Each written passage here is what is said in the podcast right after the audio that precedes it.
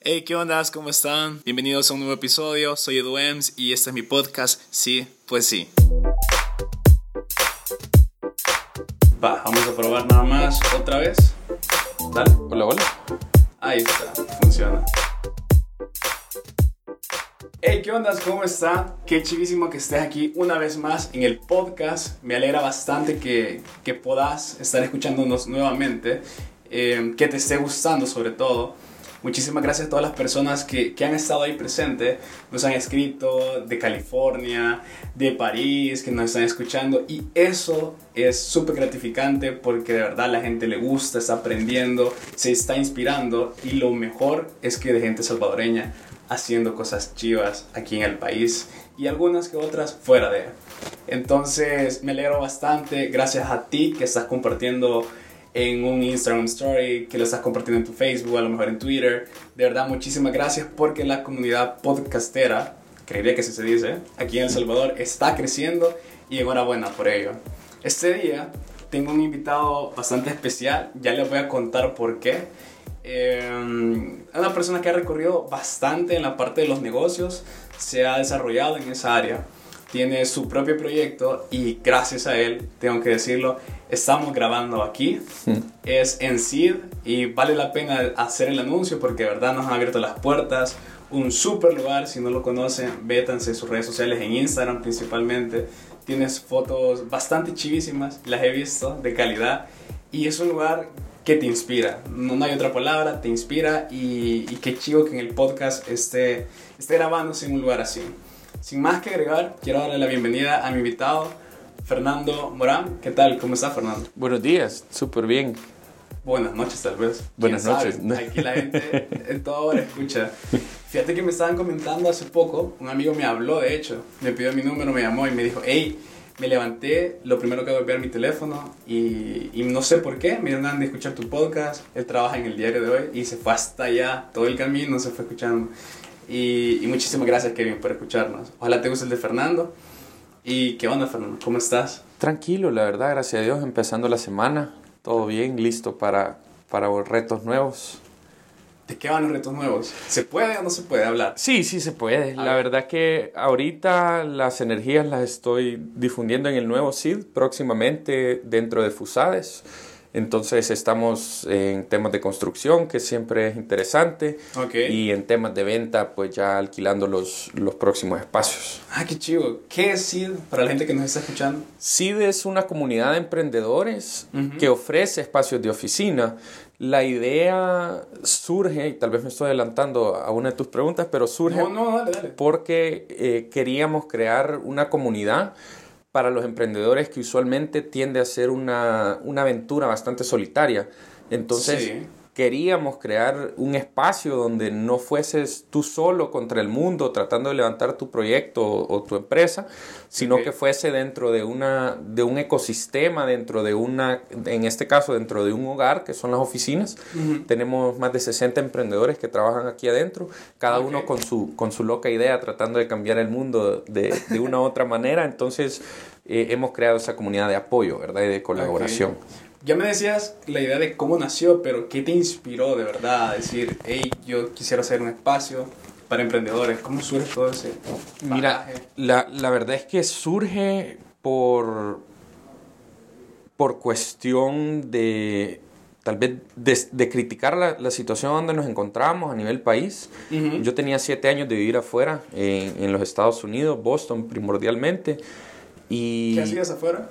Est- estudié y luego me quedé trabajando siempre en tema de comunidad. En Boston estuve trabajando dos años en, en startups, tanto eh, una que estábamos eh, iniciando con uno de mis profesores, que estábamos creando unas velas para barcos petroleros con la idea de transformar los buques en, en- como en una plataforma, como un catamarán, por así decirlo, para poder ahorrar la, la gasolina y, y usar el viento para moverlos. Ese fue mi primer intento, fallido, la verdad, por cuestiones eh, más grandes. Eh, murió el ingeniero con el que trabajábamos y ya no se pudo salir adelante el proyecto. Ok. Eh, y aparte trabajaba en una comunidad multidisciplinaria de profesionales donde teníamos artistas, biólogos, arquitectos, gente en finanzas, de, la verdad que de todas las industrias. Y los uníamos en eventos sociales para que se conocieran y para que realmente pudieran salir de su zona de confort. Ah. Entonces, a tu pregunta original, ¿cómo, cómo surge SID? Creo que fue una mezcla de esas dos pasiones que, que descubrí temprana, eh, tempranamente. Uno era el empezar nuevos negocios desde cero y el otro era el aspecto de la comunidad, de, de unir a personas que tal vez eh, sus caminos de vida, tanto de, de disciplinas, eh, trabajos y profesión los han ido llevando a otros esquemas que no cruzan. Un artista con un biólogo usualmente no los ves en un mismo cuarto. Sí. Pero el hecho de que lo habíamos logrado a través de esta comunidad en, en Boston eh, me, me, abrió los ojos y me, me, encantó esa dinámica y quería replicar un poquito aquí en El Salvador. Entonces, cool. eh, pues la, la, crítica de cómo estaba el país y solo estar criticando no, no ayuda, ¿verdad? Totalmente. Entonces vine a querer dejar mi huella y me regresé después de siete años a, a iniciar este proyecto eh, SID, que ya, ya va a cumplir un año en, en abril. Un año ya. En abril, sí. ¿Qué estabas estudiando? Eh, me gradué de Economía y Finanzas. Ok. Eh, ¿Y, ¿Y estabas trabajando particularmente en el área todo de economía o era centrado, digamos, en tecnología, en, eh, proyectos diferentes? La verdad es que como, como te decía, bueno, estaba en el, tenía dos trabajos uh, simultáneos. Uno era la iniciativa de, de empezar eh, las velas para los barcos petroleros. Uh -huh. Ahí hacía más que todo venta. Ah, okay. eh, hacía el business development, eh, trabajaba con muchos ingenieros que tenían el, el know-how técnico, pero Ah, yo estaba tal vez en, en el tema de venta. Eh, y para la otra comunidad era, era eh, el título oficial era Community Management, pero no de redes, sino que Ajá, realmente de ok. manejar la comunidad, ¿verdad? Ah, Hacer conexiones, Ajá. eh, que la gente platicara entre sí, a ver, ver qué beneficios podías encontrar dentro de, de la comunidad y hacer esos enlaces. ¿Qué, qué tal experiencia trabajar fuera del país? Eh, siento que te lo pregunto porque muchos nos pueden estar escuchando y, y tienen el deseo de yo me quiero graduar y, y, quiero estar fuera, quiero trabajar, aprender otro tipo de, de, metodologías. ¿Qué es la experiencia? ¿Cuál es la experiencia? Mira, me, me atrevería a decir que que tal vez todo es un poquito más ordenado y más fácil de, de realizar, ¿verdad? O sea, okay. lo pongo en, en contexto, eh, cuando comenzamos el negocio en los Estados Unidos me tardó tal vez una media hora incorporarme, eh, mm. registrar mi sociedad en Delaware. Eh, a, a, través del internet, pues en media hora logré, logré incorporararme. Aquí eh, me tardó como tres meses. Entonces, sí, la eficiencia de los procesos eh, es, es, tal vez la, la, diferencia más grande que yo veo aquí regresando a El Salvador. Aquí los procesos les encanta llevar sello y firma todo, ¿verdad? Ya se puede hacer con, con el clic en una computadora. Sí, totalmente. Y y pues la eficiencia, la eficiencia del mercado, obviamente allá está mucho más desarrollada, aquí todavía hay muchas ineficiencias, pero, pero en general a la final estás tratando con humanos y el, y el ser humano, eh, indiferentemente de, de, qué latitud y longitud se encuentra, tendemos a tener los mismos comportamientos, ¿verdad? Entonces, okay. el trabajar con gente a la final es lo mismo, eh, uh -huh. solo lo que cambia creo yo que es que los procesos eh, uh -huh. en los Estados Unidos son un poquito más eficientes. Ok, hablemos de cuando venía ya para el país. ¿Ya tenías pensado exactamente, ok, me voy al país, me estoy un mes de vacaciones, por ejemplo, y, y al, al, día siguiente de terminar el mes, démosle consigo. ¿Ya tenías desarrollado todo? ¿Aquí se vino a armar el proyecto? Eh, fíjate que, que no vine de vacación y decidí quedarme, sino que al contrario, Ajá. estaba ya desde Boston planificando. Ah, ok. Eh, en Boston comenzamos con la idea eh, con mis socios. Yo se las planteé a eso de septiembre del año pasado uh -huh. y empezamos toda la planificación, o sea que septiembre, octubre, noviembre, eh, fueron tres meses donde estábamos investigando el mercado, qué era lo que, es, lo que necesitaba la gente en El Salvador para emprender, entender un poco a quiénes íbamos a atender al, al, al venir aquí. Uh -huh. Y en diciembre de, del año pasado, el 11 de diciembre, me vine aquí ya con mente de a quedarme por lo menos hasta que arrancara este proyecto.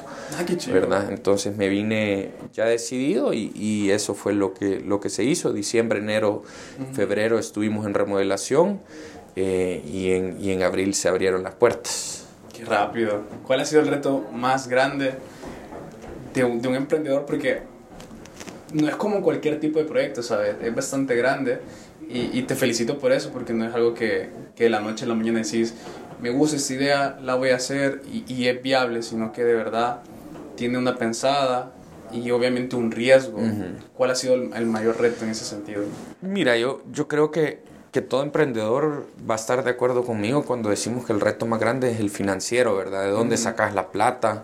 Eh, como dice, un proyecto grande es, es, construcción. Yo nunca me había metido al tema de construcción.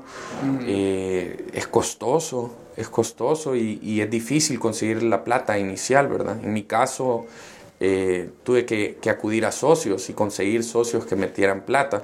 Entonces, eh, a uno le toca entregar participación de su negocio, si lo querés ver así, porcentaje, okay. cuando uno va a buscar capital.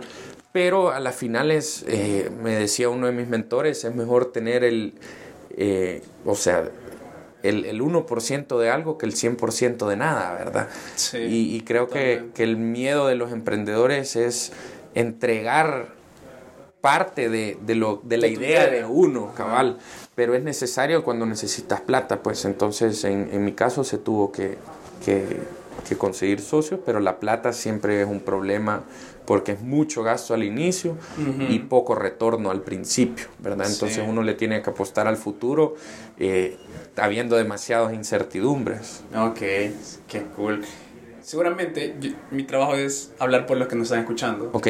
Y me surge a mí la duda y también creería que los demás, ¿cómo se consigue un socio?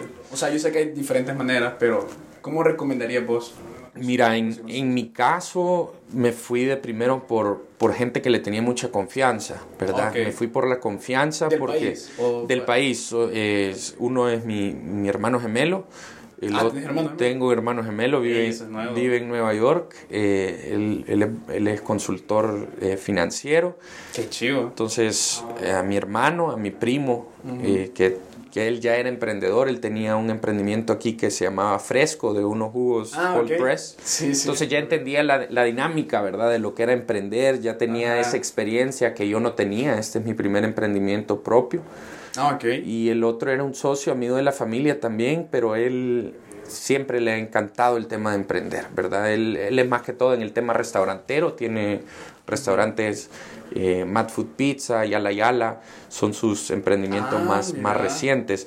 Entonces, a, a, tu punto, creo que busqué gente de confianza, gente ya. de que yo le tenía eh, aprecio, pero okay. también gente que, que iba a aportar cualidades que yo no tenía o que yo carecía. Okay. Eh, cada uno aporta algo distinto, ya sea en experiencias, ya sea en, en recorrido de vida, ¿verdad? Eh, dos de mis socios son mayores que yo. ¿Cuántos años tienes? Yo tengo 24. 24. 24 te calculaba 26. No, no, 24.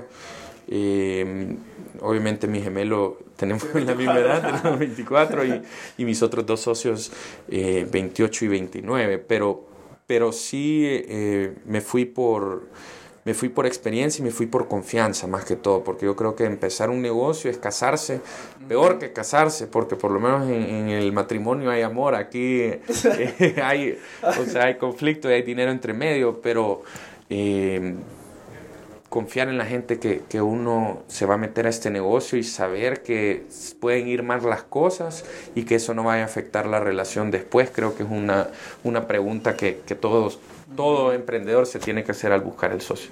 Sí, totalmente. ¿Quiénes han sido tus primeros clientes aquí en sí? ¿Se pueden? Sí, sí, sí. Fíjate, mis primeros clientes eh, fue Dalab Studio. Es, un, es, una consultora creativa aquí en el país. Ellos nos llevaban la, la, la imagen gráfica, ¿sí? Ah, okay. Nos hicieron el logo. Fueron, es más, el, el, primer cheque que incluso nos desembolsamos como empresa ah, fue okay. a pagar el branding. Ajá. Y le gustó mucho a ellos el proyecto de SEED y daba la casualidad que se estaban mudando de oficinas, entonces fueron los primeros, no en, fueron los primeros en cerrar oficinas con nosotros. Qué chivo, eso te iba a preguntar porque eso es otro tema dentro de ese tipo de emprendimiento, buscar clientes, no, no es vender una manzana, no es vender un teléfono, sino que es algo más, como un poquito más de peso, creería yo, es mover una oficina a, a tu lugar. ¿Y, cómo va ese tema de, de, encontrar? Eh, fíjate que es bien orgánico, la verdad. Te pudiera decir que, que hemos invertido en mercadeo, que metemos pautas en el Instagram, pero eso a las finales en, en un país como el nuestro, como El Salvador, el boca a boca es lo más poderoso que tenés, ¿verdad? Yo creo que, que los primeros los primeros tres inquilinos determinaron también el tono de la gente que estábamos buscando. Okay. Yo creo que al, al principio tuvimos que decirle que no. Eh, me acuerdo, eh, todavía estábamos en obra gris, en construcción, y vino una empresa, ya era, ya era fuerte, que ellos querían eh, cuatro oficinas juntas, pero no les gustaba el hecho que nosotros ocupamos mucho vidrio, porque ellos eran una, ah, una oficina que pedía más privacidad y me querían polarizar los vidrios. Y desde ese momento yo les tuve que decir que no, que el concepto nuestro era un concepto abierto, con mucho, con mucho vidrio, que invita a, colaborar, a la cooperación, a la colaboración. Y por ende yo pensaba que ellos no iban a estar ni ellos contentos, ni, eh, nosotros eh, con, con, la dinámica que ellos querían llevar adentro. Entonces eh, fue una decisión difícil porque obviamente era, era al principio, eran cuatro oficinas, ¿verdad? De, de, 15, de, perdón, de 16 que tenemos. Entonces, eh, tuvimos que decir que no, pero a las finales, como te digo, yo creo que los primeros tres inquilinos dejan ese tono de, de qué, qué comunidad estás creando, ¿verdad? Es como cuando sos un actor en Hollywood, tus tres primeras películas determinan que si vas a ser el villano o vas a ser el superhéroe, ¿verdad? Entonces, con esa misma mentalidad fue de, de, ir aceptando a gente que creía en la colaboración. No importaba si estabas en un estudio creativo, si estás haciendo software development. Eh, de los primeros tres que tuvimos, uno era un consultor político, o sea, teníamos un poco de todo aquí adentro, pero todos, todos creían en la colaboración. Ajá. Creían todos en la colaboración. Y, qué interesante eso, tú, porque al final, eso que decís, dejarte cuatro clientes, es, no es algo sencillo porque sabes que al final son cuatro espacios, pues, y que te la jugaras, porque así es el concepto, es, es respetable, porque definís tu idea. Sí. así quiero que se haga. Y, y, creo que tal vez a ese punto aporto de que al principio los emprendedores andamos en la rebusca, ¿verdad? Como dice el buen salvadoreño, andamos viendo cómo, cómo podemos traer ingresos, pero uno nunca tiene que perder su enfoque, su norte, ¿verdad? Uno tiene que saber previo a empezar a dónde quiere llegar, ¿verdad? Y siempre tener eso entre ceja y ceja. Eh, yo sé que los creativos que nos están escuchando, ellos hacen siempre un mood board, ¿verdad? Un mood board de cómo va a ir el diseño y, cuando em, sienten que se van perdiendo esa idea original, regresan al mood board, ¿verdad? Entonces lo mismo tenemos que tener eh, todos los emprendedores, una estrella, un norte, un mood board qué es el concepto que estás creando, cómo querés llegar a ese concepto y acordarte de no desviarte en el camino porque te están ofreciendo plata de este lado, plata del otro lado, eh, sino que hay que tener el, concepto eh, en la mente, creo yo. Ok, mira, vamos a seguir con ese tema, vámonos un poquito más, más chill y son preguntas más vagas. Ok. ¿Un emprendedor nace o se hace? Eh, mira, en tu caso. En mi caso, en, mi caso yo creo que uno Personalmente yo, yo soy de la opinión que todos somos emprendedores. Okay. ¿Verdad? De una u otra forma emprendemos, eh, nos tiran retos y buscamos formas creativas de solventarlos. Puedes ser un emprendedor sin tener tu propia empresa. ¿A, qué me refiero? Yo creo que si yo trabajo dentro de una institución, yo trabajo dentro de, de una empresa establecida, eh, el hecho de encontrar soluciones más creativas a un problema o el hecho de, de solo encontrar soluciones, punto, te pinta esa, esa perspectiva que tenemos los emprendedores, de ir encontrando maneras eh, distintas de solventar problemas, ¿verdad? Eh, tengo otro mentor que siempre me dice, hay que buscar eh, soluciones simples a problemas complejos, ¿verdad? Yo creo que, que, muchos ya han escuchado ese dicho, pero pero si logramos adecuar ese mindset, yo creo que es el mindset que tenemos que, implementar de emprendedor, ¿verdad? No tener tu propia empresa, pero tal vez tener ese mindset de, resolver, de resolver y nunca estar cómodo en la situación que estamos, ¿verdad? Yo creo que el salir del área de confort, sin duda alguna, es una característica que, nos identifica a todos los emprendedores y en mi opinión todos tenemos que siempre estar buscando algo más, algo más, algo más. Ok, ¿cómo te inspiras? Eh, me inspiro, la verdad. Mira, si querés, eh, mi rutina de mañanera, después de, ir al, gimnasio que trato, hay veces no logro, pero... O sea, que vas antes de venir Antes de venir así, sí, a las 6 de la mañana. Eh, trato, intento, hoy logré, pero mañana es otro día. Creo que es día a día, ¿verdad? La inspiración es día a día. ir viendo, por, lo, por ejemplo, yo cuando entro a la oficina, lo primero que hago es, saludar al, personal que trabaja aquí adentro, ¿verdad? Empezando con el seguridad, recepción, limpieza, eh, gerencia, y luego hago un recorrido de la, oficina, hago un recorrido de, cada oficina solo para recordarme por qué es que estoy aquí, ¿verdad? Por qué es que vine hoy en la mañana. Vengo por los inquilinos, vengo por, por crear esa comunidad y vengo por, por, mi negocio. Entonces lo que me inspira es recordarme por qué es que comencé todo esto, ¿verdad? Ay, qué chido. Y, trato, de, trato de recordarlo todas las mañanas que, y, cuando le pido gracias a Dios, le pido gracias eh, y, le pido el, el poder de, de, de, seguir creando para, para crear más en el sentido de dejar una huella más profunda cuando, cuando me vaya, ¿verdad? Ah, ok, ahí fue que nació el segundo SID. El segundo SID nació orgánico, la verdad es que también no, no le estábamos buscando. Ah, ok, eso es interesante. No le estábamos buscando, o sea, no cayó mal, ¿verdad? Pero no lo, en, mi, mi, concentración estaba en llenar este espacio, no habíamos llenado ya este espacio, nos hacía falta una, dos oficinas aquí, pero surgió la oportunidad de trabajar en Fusades porque Fusades estaba en búsqueda de, de, un coworking. Ellos querían hacer un coworking dentro de sus ah, instalaciones y a través de uno de los directores que nos conocía a través de eventos y había asistido aquí a un par de charlas de emprendimiento, nos recomendó para, para proponer el, el proyecto de CID dentro de Fusades pasamos un mes y medio en negociación y eh, te, digo, noches que, que, no dormíamos, ¿verdad? Entre dando cabezas, proyecciones financieras, que, que, ahí tengo uno de mis socios que es el fuerte de él. Okay. Eh, pero, pero sí, estuvimos, después de un mes, eh, logramos que la junta directiva de Fusades aprobara el proyecto y ya estamos pues trabajando desde, desde septiembre. ¿Verdad? Este septiembre, o sea que desde un año que, si retrocedemos, empezó la idea un septiembre y un año después empezó ya el segundo proyecto. O sea que el otro septiembre igual vamos con otro proyecto. primero Dios. Qué cool, primero Dios. ¿Cuál ha sido tu libro que, que más te ha enseñado? Mira, curiosamente aquí estamos en, en, la biblioteca de Sid para... Sí, hay que, hay que decirlo, la gente tiene que imaginarse un cuarto y hay una, una, mini biblioteca que de hecho está bien diseñada, me gusta todo el concepto de aquí y, y estaba yo leyendo uno, ya me preguntabas y, y, te decía, me decías más bien que es tu biblioteca, pero ¿de cuáles? Eh, de, mis libros, de mis libros que más me ha inspirado, fíjate que eh, hay tal vez, hay, hay tres que te puedo decir que lo recomiendo. ¿Están aquí? Eh, dos están aquí, uno está en mi casa, se lo presté a mi papá. Va, voy a ver uno. Uno es el Bhagavad que es, esa es una escritura hindú, es un libro, es el libro santo de ellos, si lo quieres ver así en perspectiva ah, para... Es como, como la Biblia para los cristianos, el Bhagavad Gita para los hindús.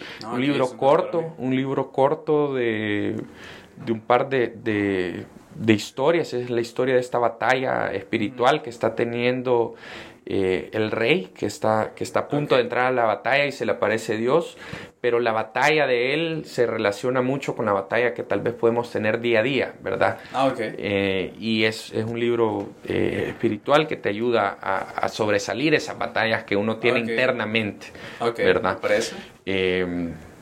hay otro libro que, que se llama A New Earth, por Edgar Tohart. Eh, es, es, un libro que, que, realmente también en el tema espiritual te ayuda a entender eh, mucho de la naturaleza, cómo estamos interconectados, cómo, cómo, nos relacionamos el uno al otro.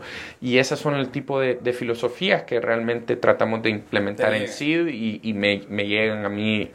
Eh, en, en, en, todo eso. Y el otro es, es un libro un poco más histórico, eh, se llama Sapiens, eh, A Brief History of, of Humanity. Es, okay. es un libro que te habla de los 200.000 años que lleva nuestra especie en la Tierra, ¿verdad? Es bueno, bastante que, filosófico, veo. Eh, Por ahí. Po poquito, poquito, Ajá. sí, la verdad es que, que, me interesa, pero, pero me interesa tal vez entender de dónde venimos, okay. ¿verdad? Para saber como sociedad a dónde ¿Cómo, podemos ir y cómo nos comportamos okay. y, y, de qué manera, eh, como te digo, interconectamos. Eh, uh -huh tratamos de este, bueno, este libro, el que te digo, Sapiens, habla de este, cuando vivíamos en las cuevas, ¿verdad? Y éramos eh, hunter and gatherers, andando de ahí corriendo, dándonos duro, con, dándonos duro con, con, la naturaleza, a cómo hemos sido la especie que hoy por hoy domina el planeta todo. Tierra, ¿verdad? Entonces, eh, es, va por esa filosofía y por ese pensamiento. Ok. ¿Cuáles son tus hobbies? Eh, fíjate que, que, no soy mucho de hobbies, te soy honesto. En, como te digo, en las mañanas voy a boxeo, me, me gusta des, des, desquitarme las energías con, por lo menos con una bolsa, ¿verdad? Okay. Eh, ¿Te estresas bastante? No. Eh, trato de no, trato de no, pero siempre hay energía que uno tiene que descargar, ah, ¿verdad? Pero no, okay. trato, no trato de estresarme. Eh, siento que el estrés solo, solo empeora la situación, entonces si la sí. situación ya es mal por sí, añadirle el estrés se hace peor, ¿verdad? Entonces trato de no. Eh, hace un par de años descubrí la meditación, eso es algo que, que me ayuda en, en, el, en, la cuestión del estrés. ¿Yoga? No. Yoga no hago porque no soy tan flexible. Okay. Tengo que trabajar, tengo que okay. trabajar en eso, pero... Es pero más sentarte. Es sentarme, meditar, cerrar los ojos y concentrarte en, en el nada, ¿verdad? En el presente eh, y, y, limpiar, limpiar un poco los pensamientos. Eh, pero, pero hobbies, eh, soy mucho de familia, la verdad, que, uh -huh. que tengo, tengo una buena relación con o sea, con, con, la familia, para mí de las cosas más importantes. Y, y con los cheros, ¿verdad? andar de arriba para abajo, hay veces cae bien también irse a echar un par de cervecitas, creo que, que no hay que tomar muy serio la vida, ¿verdad? ok. Pero, pero sí, esos serían mis hobbies. Ok, bye. Otra vez regresémonos al, al punto de, digamos, tan chill. Ok, y me contaba Ernesto que das clases. Sí, fíjate que Ernest, Ernesto fue colega, fuimos colegas, así nos conocimos en Lecen eh, okay. de emprendimiento. Eh, tal vez algo que, que, tampoco estaba buscando.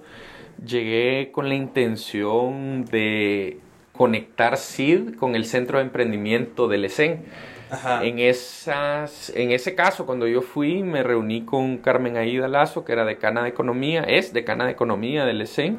Okay. Y y con, con, Lucía Regifo, que era la directora del Centro de Emprendimiento. Y fuimos a, como te digo, yo soy mucho de alianzas, de si yo no lo puedo hacer bien, entonces ¿quién lo está haciendo mejor que yo? Y de cómo buscamos aliarnos para darle al emprendedor los mejores recursos. ¿Cómo lo buscas a esas personas? ¿Le escribís un, un mail? Sí, eh, depende, vea, si, si tengo un amigo en común, le pido el, el número. Uh -huh. Mira, comunicación directa es lo mejor, ¿verdad? Si, si okay. nos podemos sentar frente a frente a hablar, ese es mi número uno. Si no, okay. Eh, teléfono, si no es teléfono, correo, ¿verdad? Pero, Eso es chido saber. Sí, pero... Ah, yo, yo he conocido emprendedores que es como, pude, quisiera hacer esto, quisiera hablar con alguien, pero, pero no le escribís, no, no, les, no les tuiteás, no, no nada. Sí, fíjate, que es de, de, hacerlo. Es de hacerlo, es de hacerlo. Fíjate que eso lo descubrí en, en la comunidad que, que, que, corríamos allá en Boston, la, se llama Ivy. Uh -huh. eh, nos tocaba entrevistar a, a, a mucha gente eh, muy destacada en, su, en, en, sus industrias, ¿verdad? O sea, desde, desde gente en el mundo de finanzas que manejaba pues, muchas carteras y, y, y todo, hasta artistas que, que eran reconocidos mundialmente. O sea, nos tocaba hablar con profesionales porque todo. la idea era traer a los mejores profesionales de cada industria a que se conociera. Okay. ¿verdad? Entonces, el outreach, la gente que nosotros les llamábamos, era gente top, eh, top, top en su industria y me impresionó la facilidad que es hablar con ellos. Eh, mandábamos, y, tal vez esto es un secreto, mandábamos un, un, correo masivo, masivo, automatizado a toda esta gente que nos conectábamos a través de LinkedIn. Eh, hasta la fecha creo que tengo 16 mil amigos de LinkedIn que no conozco ah, casi ninguno, pero ese era el proceso de venta. Y se les mandaba un correo automatizado. Eh, donde te sacaba tu nombre y te decía, hola, Fernando, y ya después todo lo otro era, era genérico. Vimos tu perfil en LinkedIn, me conecté contigo, me parece genial lo que estás haciendo, hablemos por teléfono.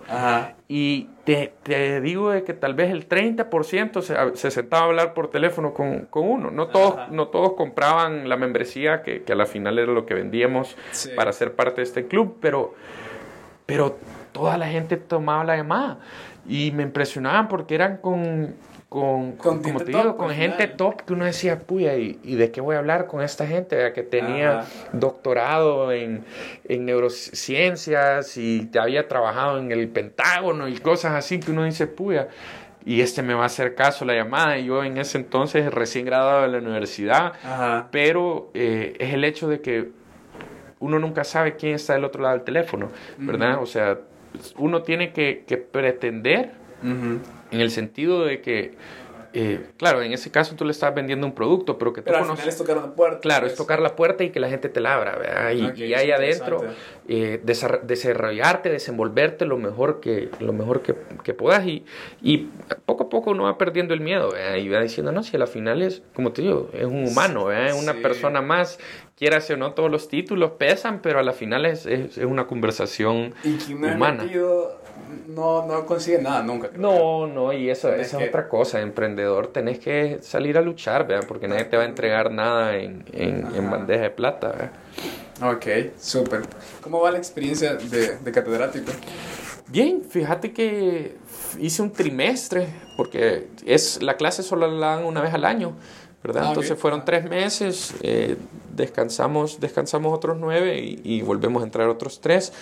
Eh, de emprendimiento, De emprendimiento, sí. Fíjate que como te digo, no la, no la buscaba, lo que buscaba yo era conectar el centro de emprendimiento LECEN con, con CID. Ajá. Y terminé, terminé con una oferta de trabajo y nunca había dado clases en mi vida, estaba muy nervioso, para serte honesto. Ajá. Eh, mi primera clase, pero la, después de las primeras tres palabras ya, ya uno habla un poco más, más natural. Ok. ¿Quiénes, han sido, bueno, ¿Quiénes han sido tus mentores que al final de cuentas estoy seguro que, que es algo que replicas en tus clases o no?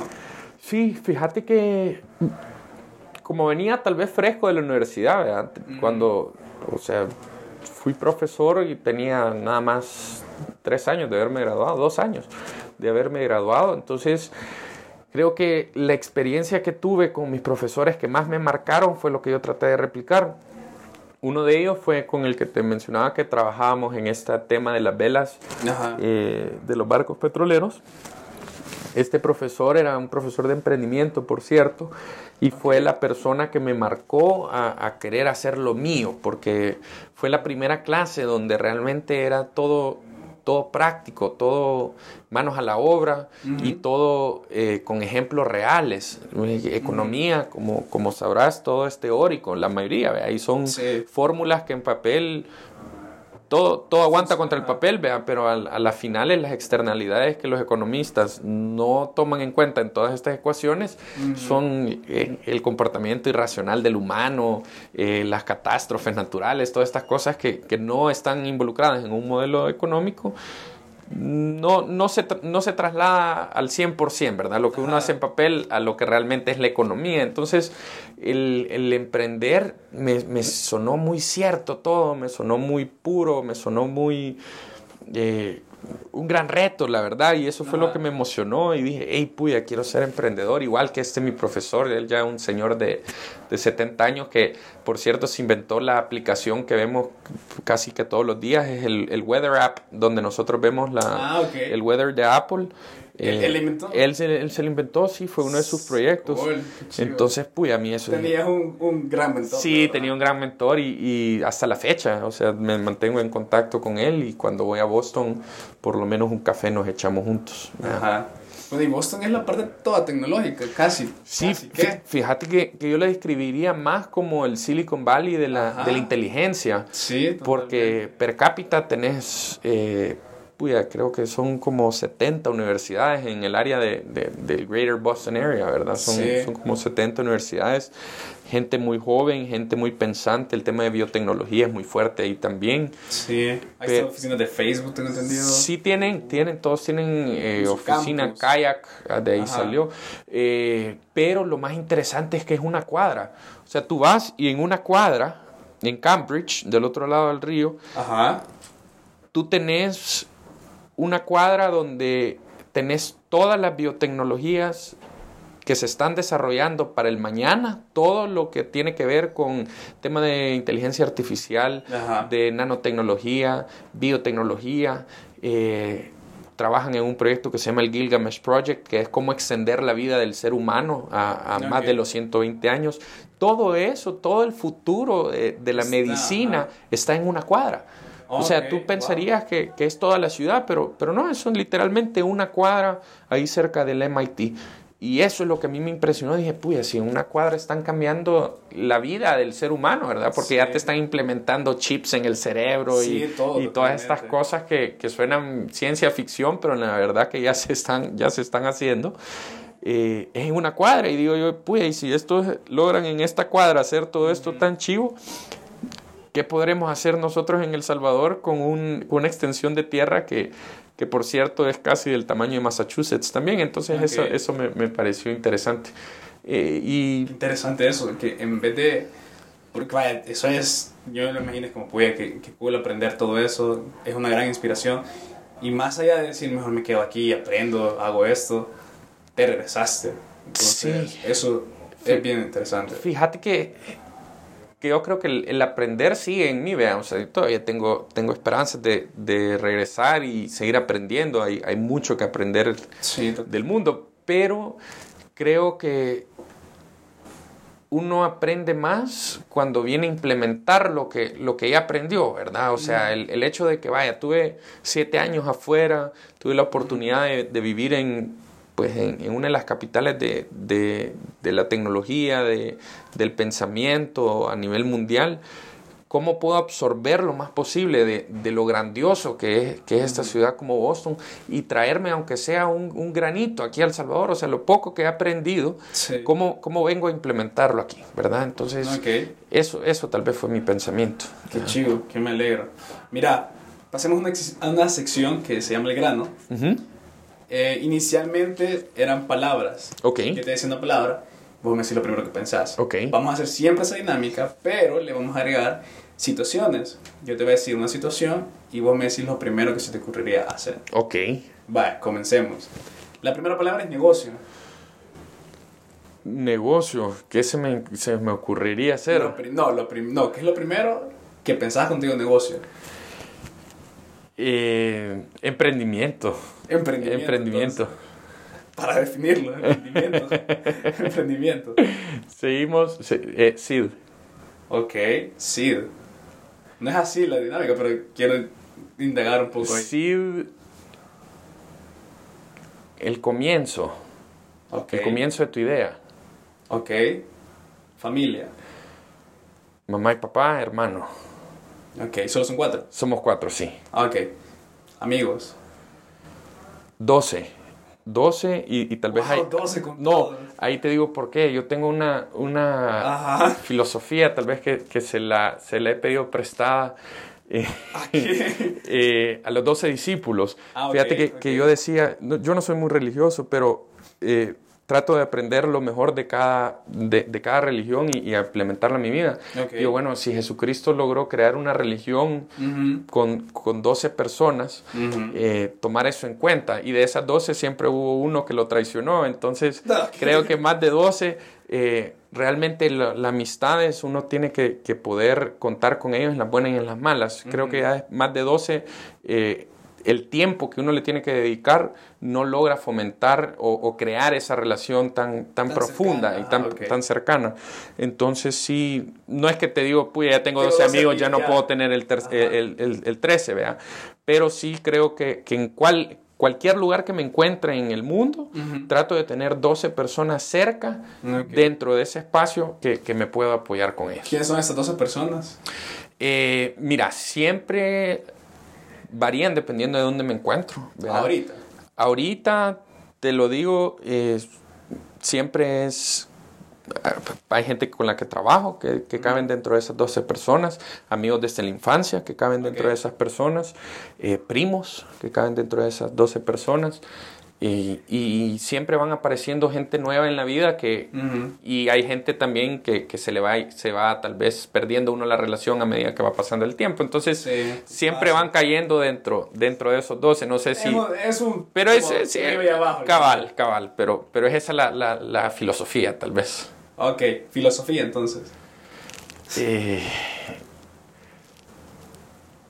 filosofía. Creo que esa es la plática como más filosófica hasta cierto punto que he tenido. Yo creo que es el, el, pensamiento profundo de, de, preguntas que nos hacemos tal vez cotidiano, pero es el, el entender el más allá del, del mensaje. Ok, ok, ajá creo que te entiendes es como encontrar el punto central de todo. Sí, y, y, tal vez no encontrarlo, sino que hacer, o sea, hacerse las preguntas indicadas, ¿verdad? Tal vez la respuesta no la vas a conseguir, pero, pero sobre esa pregunta ir, ir luchando todo, todos los días para encontrar esa, esa respuesta, como cuál es tu razón de ser, ¿verdad? ¿Cuál es tu propósito de vida? O sea, ir, ir haciéndose esas preguntas y a medida que uno las va poniendo al universo, creo yo que, que poco a poco le vas, te la van contestando. ¿eh? Ok. Pasemos a las situaciones. Si un día tu casa, por cosas de la vida, no es que vaya, te lo desee, pero se incendia, ¿qué es lo primero que sacas? Eh, ¿Qué es lo primero que sacara? Fíjate que tengo una cajita fuerte donde no tengo nada, más que, más que cartas.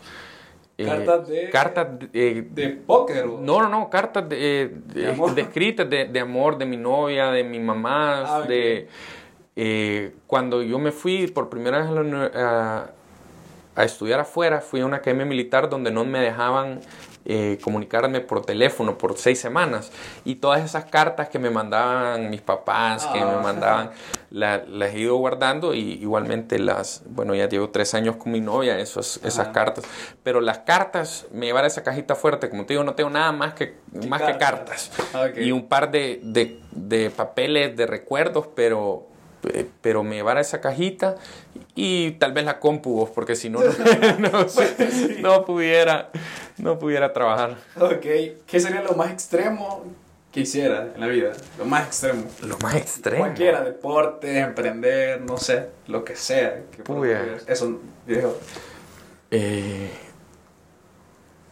Mira, lo más, extremo que de hecho hasta la fecha, tal vez tirarme de un avión, para paracaídas, pero... Ey, yo quiero hacer eso. Es chivo. Yo lo quiero hacer, te lo juro que antes de mis 25. Antes de tirarte sí tenés lo que no te digo por la garganta, pero, pero sí, pero sí es, interesante como, como retar, retar a uno mismo, a los miedos. Eh, eh, pero lo más extremo... Ah, pero eso ya, ya, ya, está, Sí, ya lo hiciste. Qué chivísimo. Si te sentís mal en el sentido de, de la parte de emprendimiento, ¿qué haces? Eh... ¿Cuál es como... yo sé que no hay un plan de acción que obviamente lo tenés pensado, pero... Pero lo, te sentás, digerís el problema. Sí, fíjate que yo creo que depende del problema. Hay problemas que, que uno tiene que resolver inmediatamente. Eh, no hay que dejar, como te digo, que, las que las emociones te cieguen en el negocio, porque eh, a mí también me decía otro de mis mentores, me decía, uno tiene que saber cuándo matar el chucho. Cuando el chucho no ladra hay que matarlo, me dice. Aunque uno no quiera. Y, me lo decía en, concepto al negocio. Si el negocio no funciona, aunque vos le tengas mucho amor, tal vez es mejor matarlo. O sea, decir, hasta aquí llego, cerrar, cerrar cuentas a tratar de seguir levantando algo que ya, que ya murió. Eh, entonces depende el problema, te digo, depende la acción que querías de tomar, pero siempre quitar la emoción personal del problema. Eso es interesante, porque muchos, muchos emprendedores, estoy seguro que nos escuchan y te centras, te enfrascas más bien en un problema y, y no saber qué hacer, no saber si matarlo, no matarlo, porque hay cariño, sí. hay, dinero a veces de por medio. Y, y, eso de encontrar una solución y decir, no, esto es lo mejor, para un emprendedor creo que es una de las cosas más complicadas, creería yo. No, yo, yo también creo y, y te digo, eh, uno de mis socios tuvo que cerrar su emprendimiento, ¿verdad? y eso fue tal vez para él la decisión más difícil. Es pues, algo que le he dedicado tres años de mi vida, ¿verdad? de levantarte a las 4 de la mañana, eh, hacer producción, em, o sea, embotellarlos, ir a dejarlos, porque te toca hacer de todo. Cuando sos emprendedor, no es que, ah, bueno, chivo, voy a llegar solo a firmar cheques, no, al contrario, te toca este, limpiar los baños si están sucios, ah, a contratar personal, a, despedir personal. Hay veces, vean las cosas no, no tan bonitas, le, tocan, le toca hacer a uno de todo. Entonces, eh, uno le agarra bastante cariño y, y se vuelve como el hijo de uno, ya que uno quiere ver que, que vaya creciendo, pero hay veces eh, toca decirle adiós y, y, creo que eso es lo más difícil para todo emprendedor de hacer. Ok, la otra pregunta es, o situación, si pudieras volver a nacer, ¿qué cosas comenzarías a hacer desde antes? Eh, fíjate que... No, no, no, haría, no haría nada distinto y te digo por qué, porque creo que uno de infancia, de bicho, siempre tal vez friega más de la cuenta. Hay cosas que uno dice, puya, y si me hubieran puesto a, a emprender o a trabajar a los 12 años, no, hombre, tampoco, porque yo creo que uno tiene que ir viviendo, aprendiendo de la vida, ir fracasando, vea, yo creo que es mejor fracasar a temprana edad que fracasar ya cuando tenés 50 años y tenés eh, familia que depende de ti, ¿vea? Entonces, totalmente. Quiero sacar todo eso antes para, no, para no tener que encontrármelo más adelante y saber qué hacer en situación, eh, como te digo, si me toca, si me toca decirle adiós al negocio, prefiero hacerlo ahorita, a la edad que tengo, a hacerlo a los, a los 50 años. Ah, ok. Permitime, este, ¿qué te iba a decir? Que me dieras una pausa aquí chiquita. Ah, ¿qué consejo le darías a todos los emprendedores que hoy nos están escuchando? Uno que de verdad es vital. ¿Qué consejo le diría? Eh, fíjate que, que traten, vos. Yo creo que, que, ese es el miedo más grande que todos tenemos, es, uy, que si falla, que si no lo logro, que si pierdo el pisto. Y, y hay un montón de razones que a las finales uno termina, uno termina no haciendo por el temor. Y entonces el consejo que, que, le puedo dar a los emprendedores es que traten como te digo, yo, creo que, es inevitable que, que en algún proyecto va a fallar uno en la vida, ¿vea? Es inevitable, siempre van a haber fracasos, pero todo depende de cómo reaccionas a ese fracaso, ¿vea? Em, el señor del Kentucky Fried Chicken, Colonel Sanders, lo hizo ya, bien viejo, tenía como 60 años y, y mira hoy el, el, pollo lo que es, Entonces, yo creo que, que, la edad no debería de influir. A mí mucha gente me decía, no, si te falta experiencia, estás muy bicho. que te dicen, es cierto. Pero tratás, tratás y, y uno va aprendiendo. O sea, Mark Zuckerberg no sabía cómo manejar una empresa multimillonaria eh, y ahí está, ¿verdad? O sea, él no, nunca había manejado tal vez más de más de 100 pesos y ahora maneja la, de la compañía más poderosa del mundo, pero, pero uno va aprendiendo, uno tiene que creérselo y uno tiene que creérselo que es capaz y a medida que uno se lo va creyendo, creo yo que, que las cosas le van, le van saliendo, pues siempre te va a salir algo malo, pero trata, trata, lanzate. Ok, wow, súper. Hey, muchísimas gracias Fernando por estar aquí. De verdad te agradezco la oportunidad y, y qué chivísimo todo lo que hemos aprendido. No, gracias a vos. La verdad es que, creo que es bien importante los espacios que vos estás creando. Creo que, que es bien importante eh, crear la cultura del podcast. Yo soy un gran fan. Eh, me, me, encanta en las mañanas inspirarme con, con un podcast. Sí, y creo que... Nunca sabes de quién puedes aprender algo. Eso, es cierto, creo que es lo más importante, que, que, cada persona en esta vida tiene una lección que enseñarte. ¿verdad? Sí, totalmente. Bueno, muchísimas gracias. Gracias a vos que te tomaste el tiempo de escuchar esta plática y nos vemos una próxima aquí en el podcast. Sí, pues sí.